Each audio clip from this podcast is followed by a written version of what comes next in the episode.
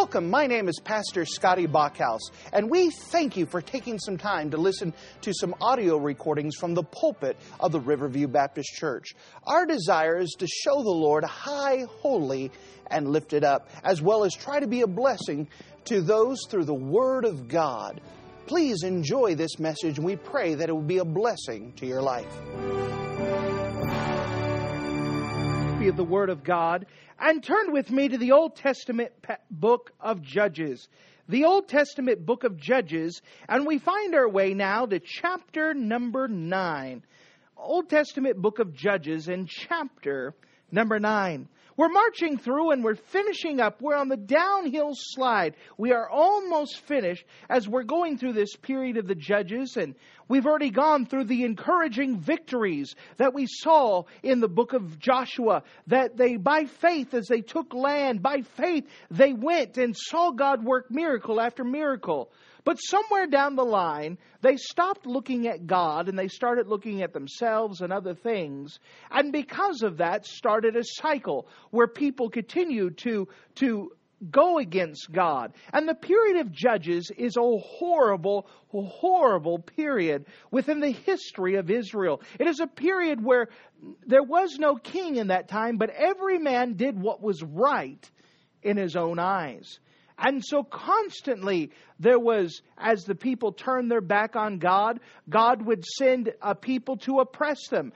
After a while of being oppressed, the children of Israel would finally look up to God, cry out to God for a deliverer. God would send a deliverer. Then they would have rest for a small amount of time. After that rest, once again, they would turn their back on God. And this vicious cycle continued to repeat over and over again. And over and over again. Now, as we look at the period of Judges, I want to remind you that people don't change. That people do the same thing even still. Yes, Pastor, I know I need to be in church. I'm going to make an agreement to be in church. And they'll show up for a meeting or two and then they're gone again. And then something will happen and they say, you know what, I need to be in church. And they're in church for a couple services and they go again. Maybe you do that with your own Bible reading. All right, God, I'm going to read my Bible. And I read my Bible for a while, and then it kind of drops off, and something happens, and now, oh, I've got to read my Bible again. And then it drops off. And, you know, people don't change, meaning that the character of people, that we still have our own issues. It would just be easier just to stay looking at God and avoid a lot of the things that are self-induced within our own lives that God has to do to get our own attention. As we hit Judges chapter number nine, we are on an intermediate period in between Judges. So Gideon has now passed, and in Judges chapter nine, as Gideon has passed, we are now introduced not to a judge, but to a dictator that rises up in his own power, in his own strength, outside of God's calling, and the horrible events that occur when it's not a foreign power that comes, but an internal power that tries to rule the people instead of God. Notice with me in Judges chapter number nine. Judges chapter nine and verse number one. Judges nine and verse number one, the Bible says this. And Abimelech, the son of Jerubbaal, went to Shechem to his mother's brethren, and communed with them, and all the family of the house of his mother's father, saying, Speak, I pray you, in the ears of all the men of Shechem, whether it be better for you either that all the sons of Jerubbaal, which are threescore and ten persons, reign over you, or that one reign over you. Remember also that I am of your bone and of your flesh. And his mother's brethren spake of him in the ears of all the men of Shechem all these words, and their hearts were inclined to follow Abimelech, for they said, He is our brother. And they gave him threescore and ten pieces of silver out of the house of Baal Berith, wherewith Abimelech hired vain and light persons which followed him. And he went unto his father's house at Orphrah, and slew his brethren, the sons of Jerubbaal, being threescore and ten persons, upon one stone. Notwithstanding, yet Jotham, the youngest son of Jerubbaal, was left, for he hid himself. And all the men of Shechem gathered together, and all the house of Millo, and went and made Abimelech king by the plain of the pillar that was in Shechem. And when they told it to Jotham, he went and stood in the top of Mount Gerizim, and lifted up his voice, and cried, and said unto them, Hearken unto me, ye men of Shechem, that God may hearken unto you. The trees went forth on a time to anoint a king over them. And they said unto the olive tree, Reign thou over us. But the olive tree said unto them, Should I leave my fatness, wherein by me they honor God and man, to go promote over the trees? And the trees said to the fig tree, Come thou and reign over us. But the fig tree said unto them, Should I forsake my sweetness and my good fruit to go to be promoted over the trees? Then the trees, then said the trees unto the vine, Come thou and reign over us. And the vine said unto them, Should I leave my wine, which cheereth God and man, and go to be promoted over the trees? Then said all the trees unto the bramble, Come thou and reign over us. And the bramble said unto the trees, In If in truth ye anoint me king over you, then come and put your trust in my shadow. And if not, let fire come out of the bramble and devour the cedars of Lebanon. Now therefore, if thou have done truly and sincerely, in that you have made Abimelech king, and if he dwelt well in Jerubbaal and his house, to have him done according to to the deserving of his hands, for my father fought for you, and adventured his life far, and delivered you out of the hand of Midian. And ye are risen up against my father's house this day, and have slain his sons, threescore and ten persons, upon one stone, and have made Abimelech over the son, uh, the son of his maidservant, king over the men of Shechem, because he is your brother. If ye then have dealt truly and sincerely with Jerubbaal and his house this day, then rejoice ye in Abimelech, and let him also rejoice in you. But if not, let fire come out of Abimelech, and devour the men of Shechem, and the house of Millo. And let fire come out of the men of Shechem, and from the house of Millo, and devour Abimelech. And Jotham ran away, and fled, and went to Beer, and dwelt there for fear of Abimelech his brother, when Abimelech had reigned three years over Israel.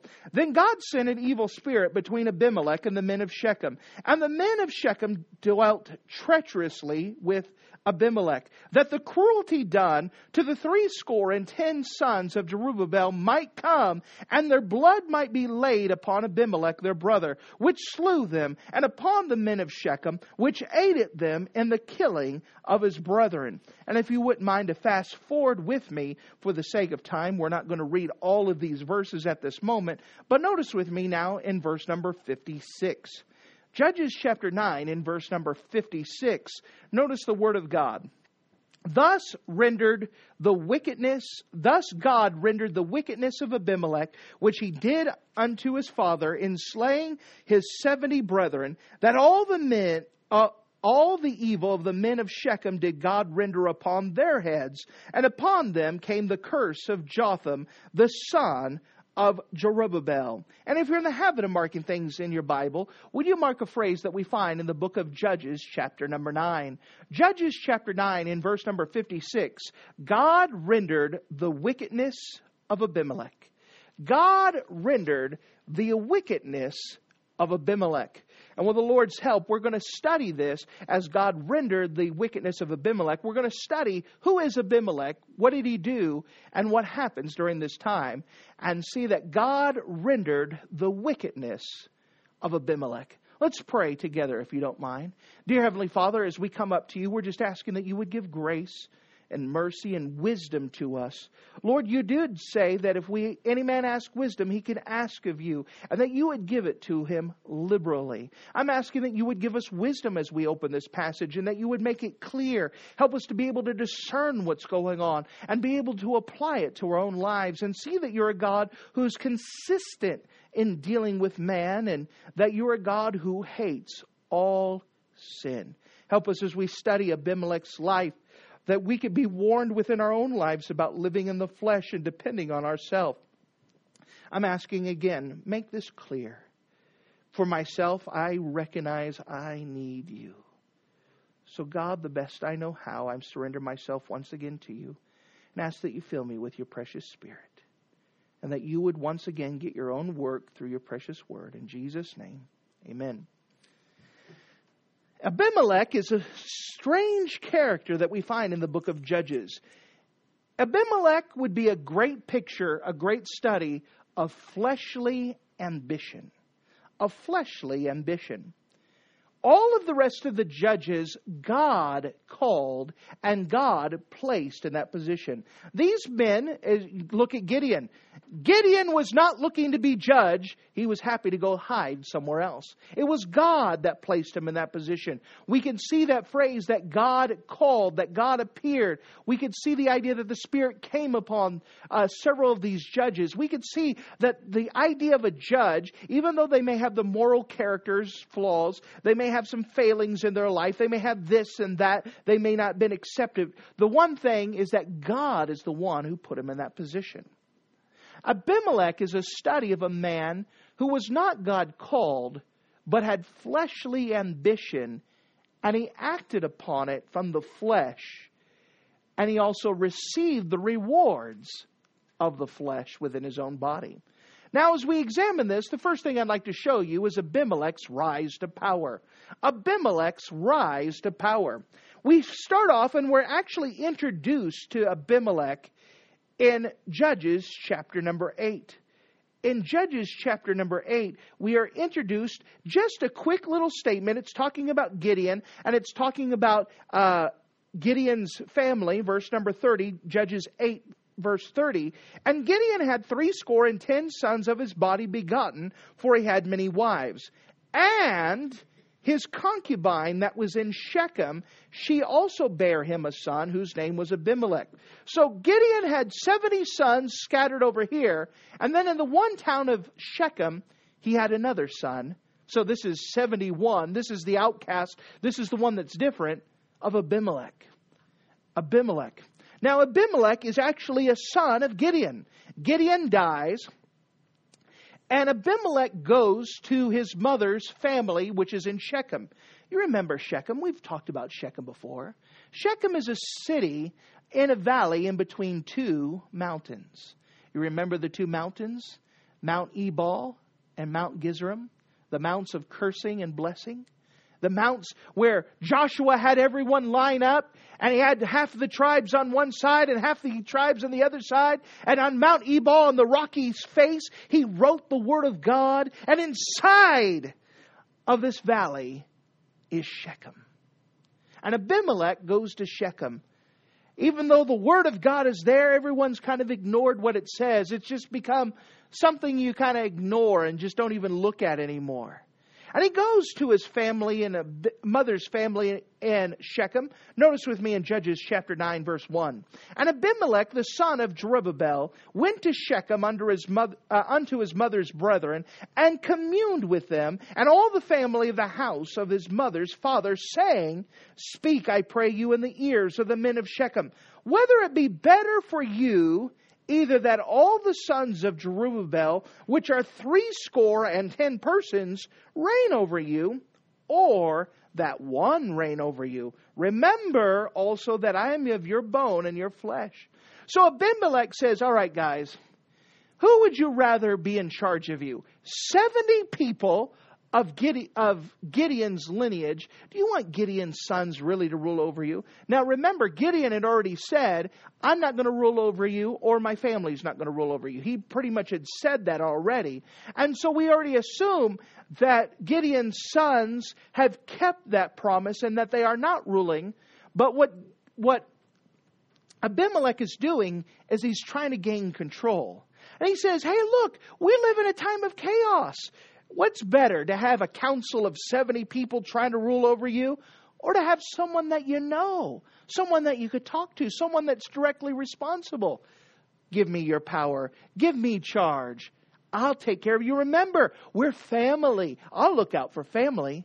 You see, he's legally, in his mind, talked himself into power.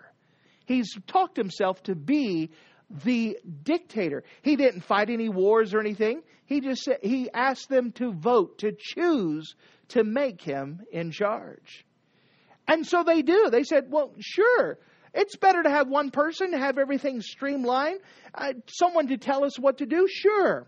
Verse number three, and his mother's brethren spake of him in the ears of the men of Shechem all these words, and their hearts inclined to follow Abimelech, for they said, he is our brother. And they gave him three score and ten pieces of silver out of the house of Baal Berith, which is basically a temple to a false god. By the way, they dug it up. It's still there. It's a huge temple. But basically, they went and took from its uh, finance department. They took this money and they gave it to Abimelech and said, here you go. Here, we're going to finance your army. You go ahead and start off. And so with this money, Abimelech hired vain and light persons which followed him. Remember, the word vain means empty, and light carries the idea that that uh, it's not something serious. That what happened is he b- bought himself a bunch of yes men. He bought him some hirelings. Basically, we'll do whatever you tell us to do. Is this a good idea? Yes, boss. What do you think about this? Whatever you want. They were not wise counselors. They were people who were going to do whatever he said.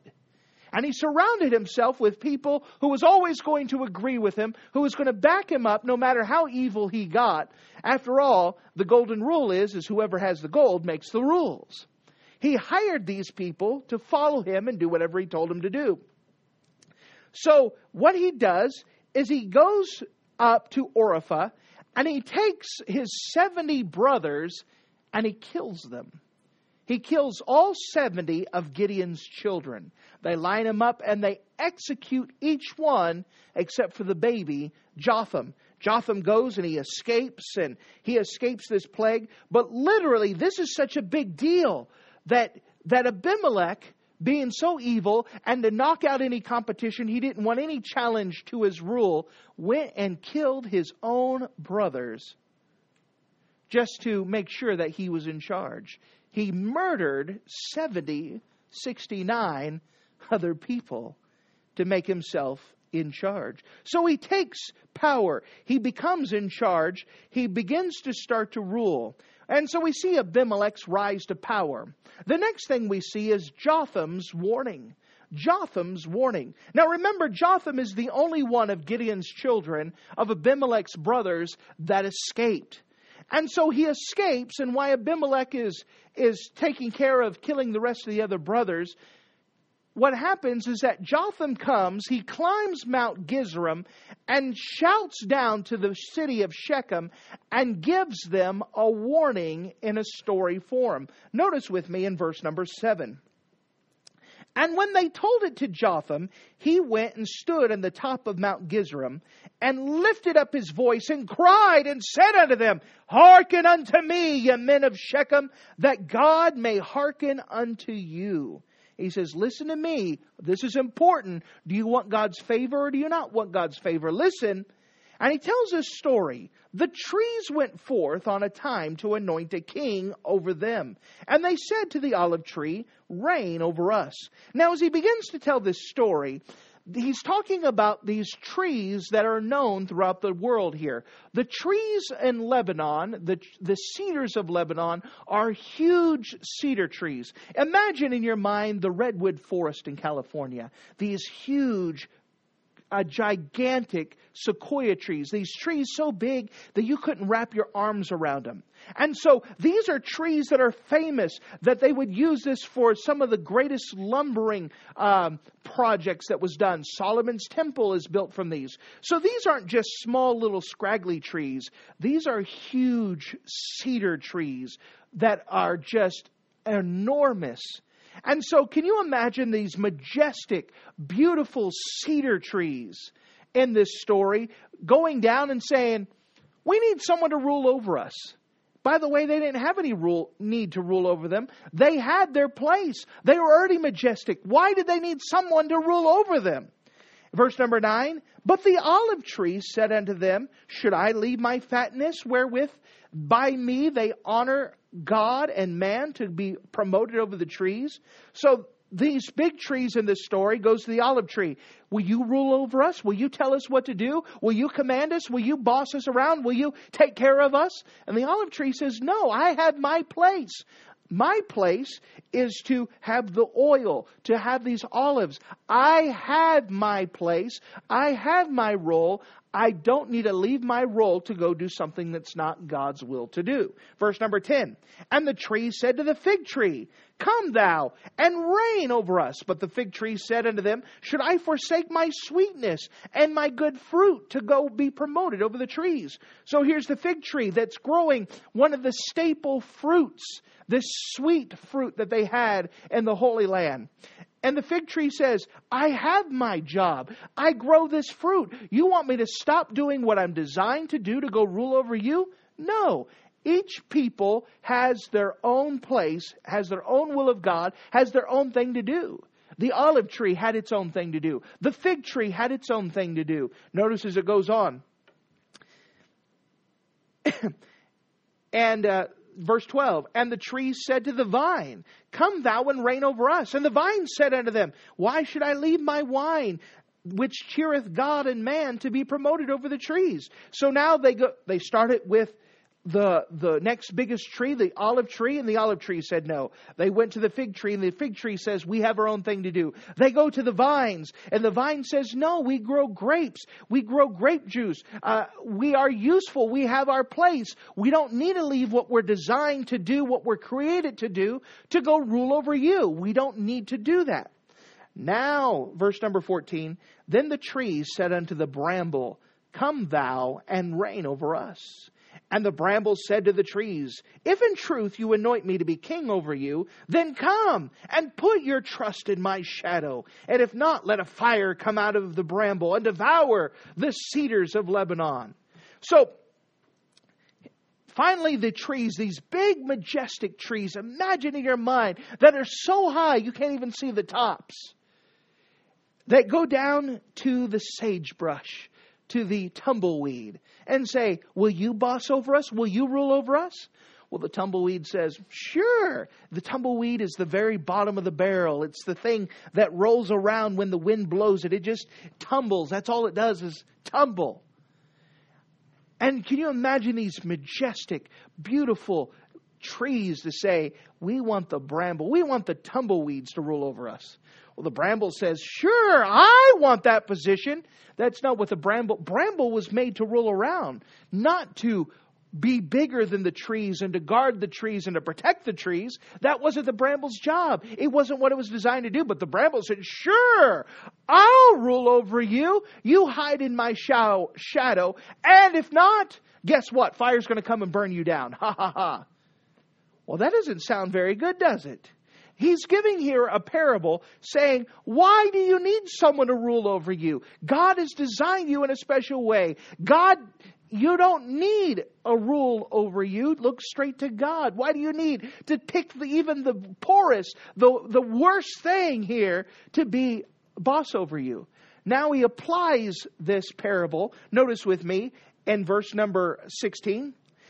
Now, therefore, if ye have done truly and sincerely that you have made Abimelech king, and if you dwelt well with Jerubbaal in his house, and have done unto him according to the deserving of his hands. Now he comes up and says, all right, let's, let's just brass tacks.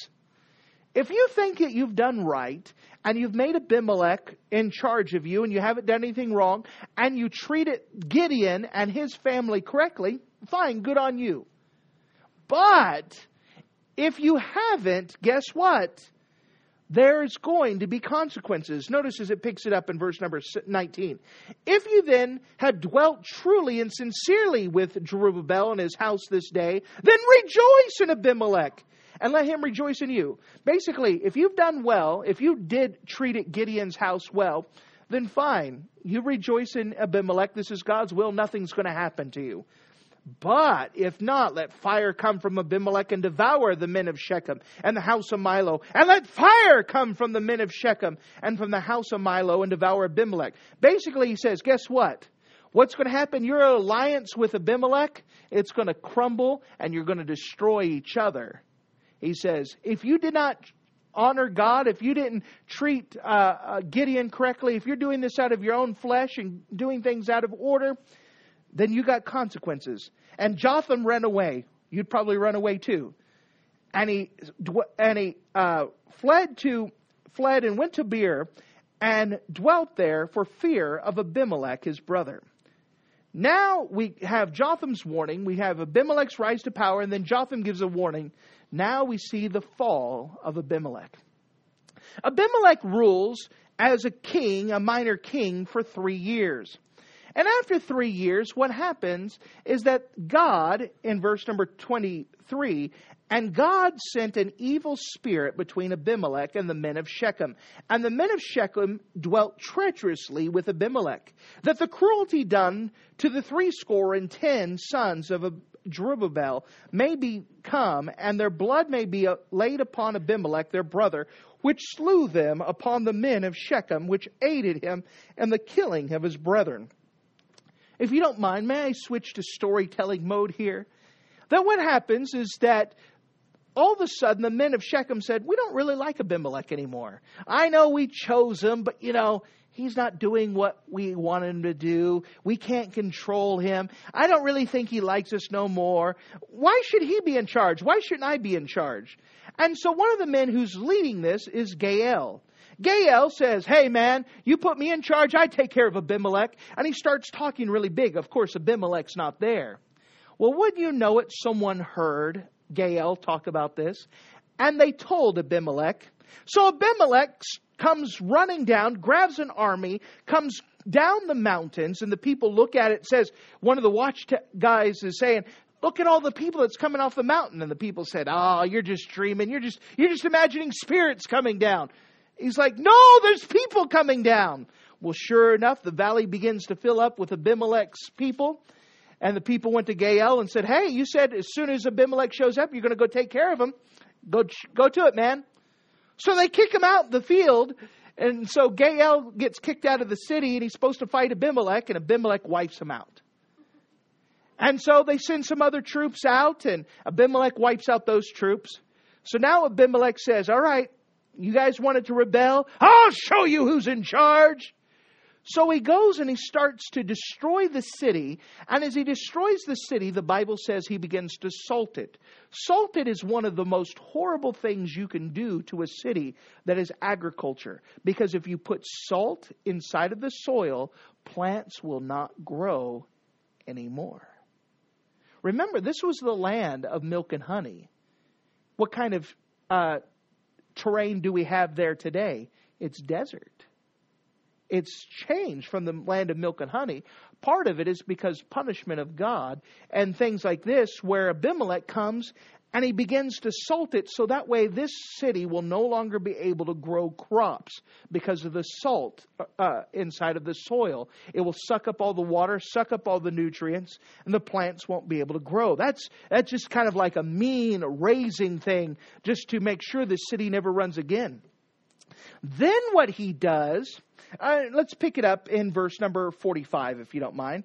Judges chapter nine, verse forty-five. And Abimelech fought against the city all that day, and he took the city and slew the people that was therein, and beat down the city and sowed it with salt. And when the men of the tower of Shechem, so what's happening is that they're destroying the, the regular city, and the people are hiding inside of this tower of Shechem, this fortified fort. And there's, they're all hiding. They got a thousand people in there, men, women, and children. Please don't hurt us. Please don't hurt us. Uh, they can't do anything left. And when all the men of the tower of Shechem heard that, they entered into a hold in the house of the god of Berith. So basically, they hide into a temple uh, near the tower in a stronghold part. And it was told to Abimelech that the men of the tower of Shechem were gathered together. And Abimelech got him to Mount Zalmon, he and all the people that were with him. And Abimelech took an axe in his hand and cut down a bough Uh, from the tree. So basically he took a log and he took it and laid it on his shoulder and and said to the people that were with him, what you've seen me do, make haste and do as I have done.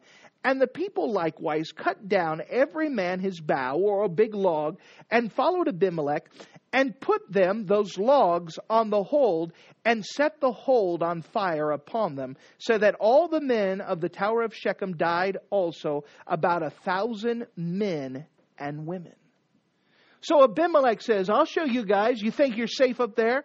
He, he and his men go cut down a forest, put the logs on the tower, they burn it down and burn the people alive, both men and women. This is not a good leader, a good ruler. He is destroying this city. By the way, that's what Jotham had just said was going to happen.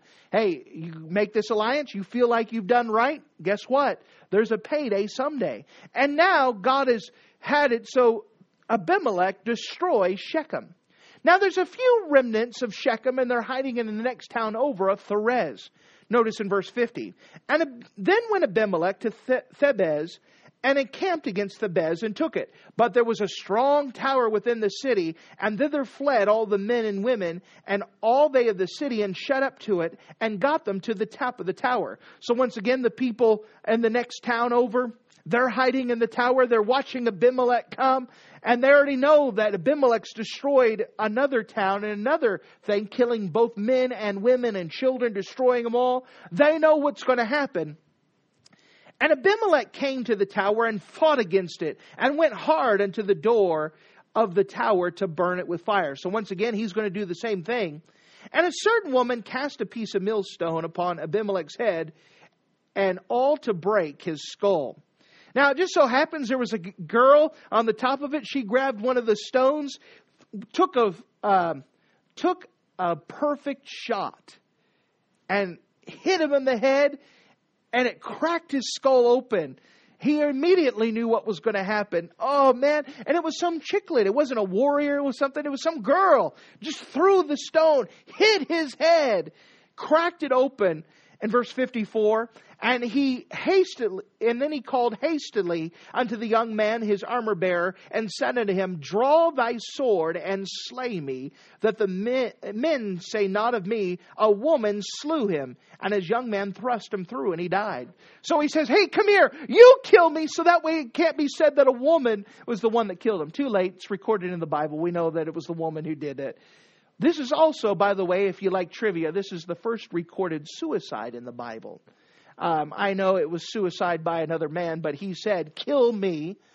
And he said, please kill me before everyone says that I was destroyed by a woman. I don't want my legacy to go down, that the mighty King Abimelech was killed by some small little girl. Well, that's what happened. And so he dies. Now we have the town of Shechem, which supported Abimelech. We have Abimelech, who's destroyed Shechem, who was supported by this. This is a horrible three years, and everyone dies. The whole thing burns down. Now notice what God says in verse number fifty, fifty-five. And when the men of Israel saw that Abimelech was dead, they departed every man to his place. Thus God rendered the wickedness of Abimelech, which he did to his father in slaying his seventy brethren. And all the evil men of Shechem did, uh, did God render upon their head, and upon them came the curse of Jotham, the son of Jerubbaal. So here we have this vain fleshly man who's run off of ambition, and God takes care of him. There is a payday someday. If you don't mind, let's see what the Bible says about this activity. And look with me, first of all, in the book of Romans in chapter number eight. Remember that God is a God that changes not. Someone may ask, why do we study the Old Testament? The Old Testament doesn't tell us how to live as a Christian or how to operate a church. Why do we study the Old Testament? Because what we do see is how God interacts with man. God is always consistent. And one thing God hates is God hates sin, and God hates when we operate by the flesh. Notice what the Bible says in Romans chapter number eight. Romans chapter eight, picking up in verse number four, it says, that the righteousness of the law might be fulfilled in us, who walk not after the flesh, but after the Spirit. For they that are after the flesh do mind the things of the flesh, but they that are after the Spirit, the things of the Spirit. For to be carnally minded is death, But to be spiritually minded is life and peace, because the carnal mind is enmity with God, for it is not subject to the law of God, neither indeed can be. So that they that are in the flesh, notice this, cannot please God. What do we see in Abimelech? We see a man who walks after the flesh. And the one thing about someone who walks in the flesh, he cannot please God. He cannot. When you accept Jesus Christ as your personal Savior, if you have, what does that mean? That I recognize that I'm a sinner because of my sin. I've offended a holy, righteous God, but that Jesus loved me so much that He died for me, and I personally accept Jesus to be my Savior. When that happens, the Holy Spirit lives inside of you. And now you have two natures. You have the new man, the Holy Spirit, that wants to obey the Holy Spirit, that wants to obey God. Then you have the flesh, which, which wants to please itself.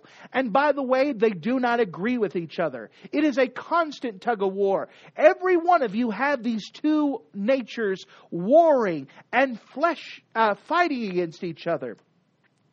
By the way, whichever one wins is what you feed the most. That's why we say the greatest thing you could do on a daily basis is to read the Word of God for yourself. If you are not consistently in the Word of God, your flesh is going to continue to win. And notice what it said. Those that are in the flesh cannot please God. You choose to walk after the Spirit, or you choose to walk after your flesh. And if you choose to walk after the flesh, you are against God. Notice verse, verse number four. That the righteousness of the law might be fulfilled in us who walk not after the flesh, but after the Spirit. By the way, that is a choice. You choose to follow after God. It does not happen by accident. For they that are after the flesh do mind the things of the flesh. Now, doesn't that make sense? Those that are after the flesh, they want more of the flesh. They want more of the flesh. You know what a cigarette is? It's flesh. People who crave the cigarette is people who are walking after the flesh. People who crave alcohol are walking after the flesh. Those that are watching pornography and other things, they're walking after the things of the flesh. You do things to feed this flesh. And when the flesh is more powerful, you crave more of that, not less. It's one of those things that can never be satisfied. You can never give your flesh more, enough flesh for it to finally say, I'm done. It's going to be something that craves more and craves more and craves more. But they, notice this, that are after the Spirit, the things of the Spirit. When you choose to walk after God, you desire what God wants for you. And by the way, we are such at war that there are times within the same hour that we could say, I'm walking after God. Oops, hey, this flesh wants something over here. This is a constant fight. It is something. Paul said, I die daily. I die to this self. No, no, you constantly have to do this. You go ahead and ignore and not pay attention and not consciously walk after God. You automatically start following after the flesh. Notice what it says here.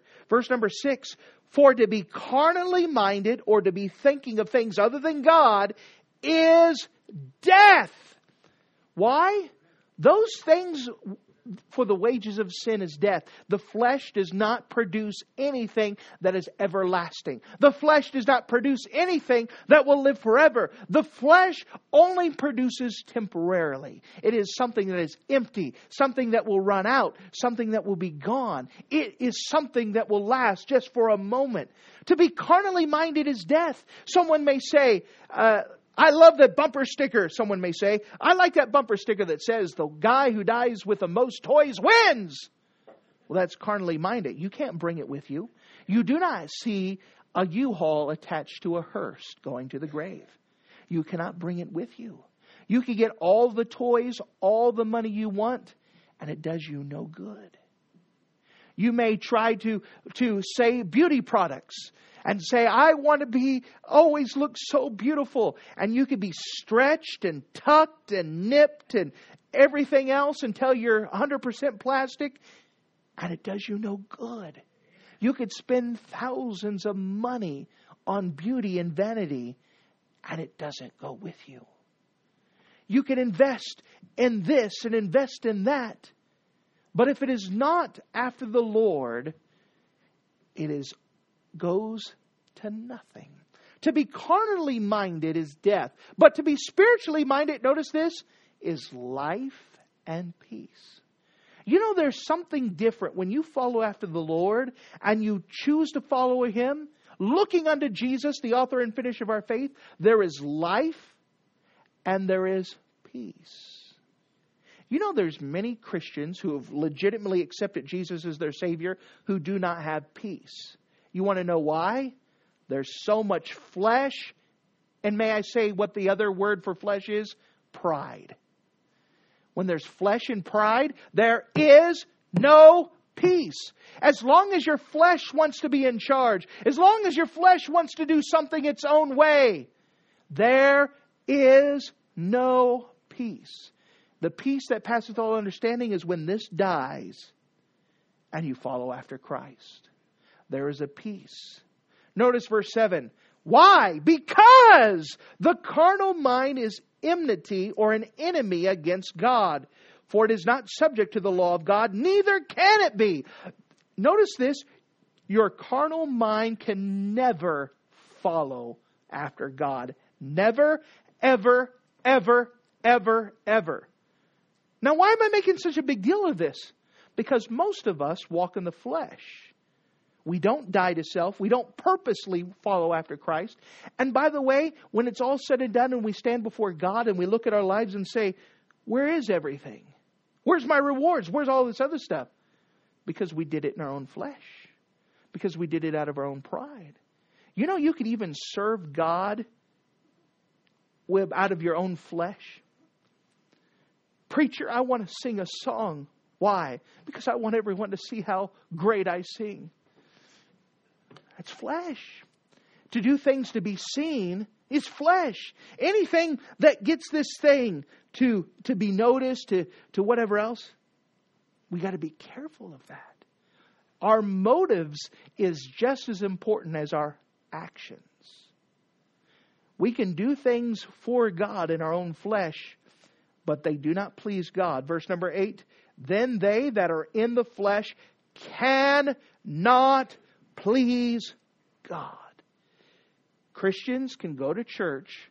They can teach a class and they can do it in their flesh. Preachers can get up and preach a message in the flesh. Church members can sing songs in the flesh. The piano player can play the piano in the flesh. But it cannot please God. It cannot please God. When we look at Abimelech, we see a man who is all after the flesh. We see in the, the parable he gave, it wanted people to go outside of his will, uh, the, God's will to exalt himself. That was the brambles. He wanted to be exalted outside of God's will. Because of that, there was death. Everyone destroyed because people got out of God's will. They wanted to do things in their own flesh. They wanted to say, look at me. I deserve this. By the way, whenever you get to the place where you say, I deserve this, that's flesh. I deserve to be treated better than this. That's flesh. I don't deserve to be talked to like this. That's flesh. I deserve to teach a class. That's flesh. Uh, what I'm trying to say is we got a lot of flesh. I'm trying to warn us because it's all over. What is the answer? I die daily. Remember, you're in a tug of war. And whatever you feed the most, when it comes spiritual decision time, is what's going to win. If you watch more T V than spend time in your Bible, when it comes spiritual decision time, that flesh is going to be stronger. It's going to be hard to make the spiritual decision. If you spend more time in prayer and Bible reading, it'll be easier to make the spiritual decision when it comes time. Now, I'm not against relaxation, and I understand that, but we understand we do a lot more things than what we do with spend time with God. Let me ask you this. When's the last time you personally spent ten whole entire minutes in prayer? I didn't say an hour. I said ten. Now, you may say, yeah, I do that all the time. No, no, no, no. I'm not counting when you're driving and whistling and actually kind of halfway paying attention to God. When's the last time you just said, nope, just me and God, and, I, and I, this is outside of Bible reading. I meant just ten minutes just talking, just ten minutes. I double dog dare you to try it tomorrow. Time ten minutes, and you'll see how long ten minutes can be if you're not used to it. If we can't spend ten minutes in prayer, really, how much of the flesh is really in charge? When you start looking at the spotlight of the Holy Spirit, you realize you're not as spiritual as you think you are. Now, I'm not trying to be mean. I'm trying to encourage you. We have to expose what is wrong, because we want to be pleasing with God. And here it says, they that are in the flesh cannot please God. God hates this flesh. And we're at constant war. What is the answer? I die daily. And we have to change things in our own life to starve the flesh, not to feed it anymore. And you know what your hot button topics are. There are some people who cannot resist chocolate. I meant if chocolate cries, you die for it. You couldn't stop if you wanted to. You have to be careful. Now, I'm not saying chocolate is bad, but you understand what I'm saying. When you got that craving and you just can't say no. Some people, it's fast food. I meant you get that craving, you just you can't be satisfied unless you get that fast food. You fill in the blank with whatever craving you have. We feed the flesh quite a bit, but we don't feed the spirit quite a bit. And when it comes time to making spiritual decisions, it'll be hard to make the decision to follow after Christ, because the flesh is stronger and that spirit is weak. They, so they that are in the flesh cannot please God. The answer is, is that we need to put this to death. We have to starve it. If we're going to be pleasing to Him, we have to follow after Him and not after the flesh. Thank you for listening to this audio message. This is Pastor Scotty Bockhaus, and I encourage you to take this information that you just received and make a specific decision to follow after the Lord. If you don't know Jesus Christ as your Savior, let me beg you to take the time to receive Jesus Christ for the forgiveness of your sins. If you are saved, I encourage you to make a decision in your life to help you get closer with the Lord. If there's anything specific we can do to be a blessing or to pray for you, we encourage you. Look us up on the internet at riverview b c dot com. Once again, that's riverview b c dot com. Or if you would prefer to call us, you could give us a call at area code nine two zero, five three zero, six three zero eight. Once again, that number is nine two zero, five three zero, six three zero eight. If there's anything we can do to be a blessing or an encouragement to you, please let us know. We would love to make ourselves available. Thank you.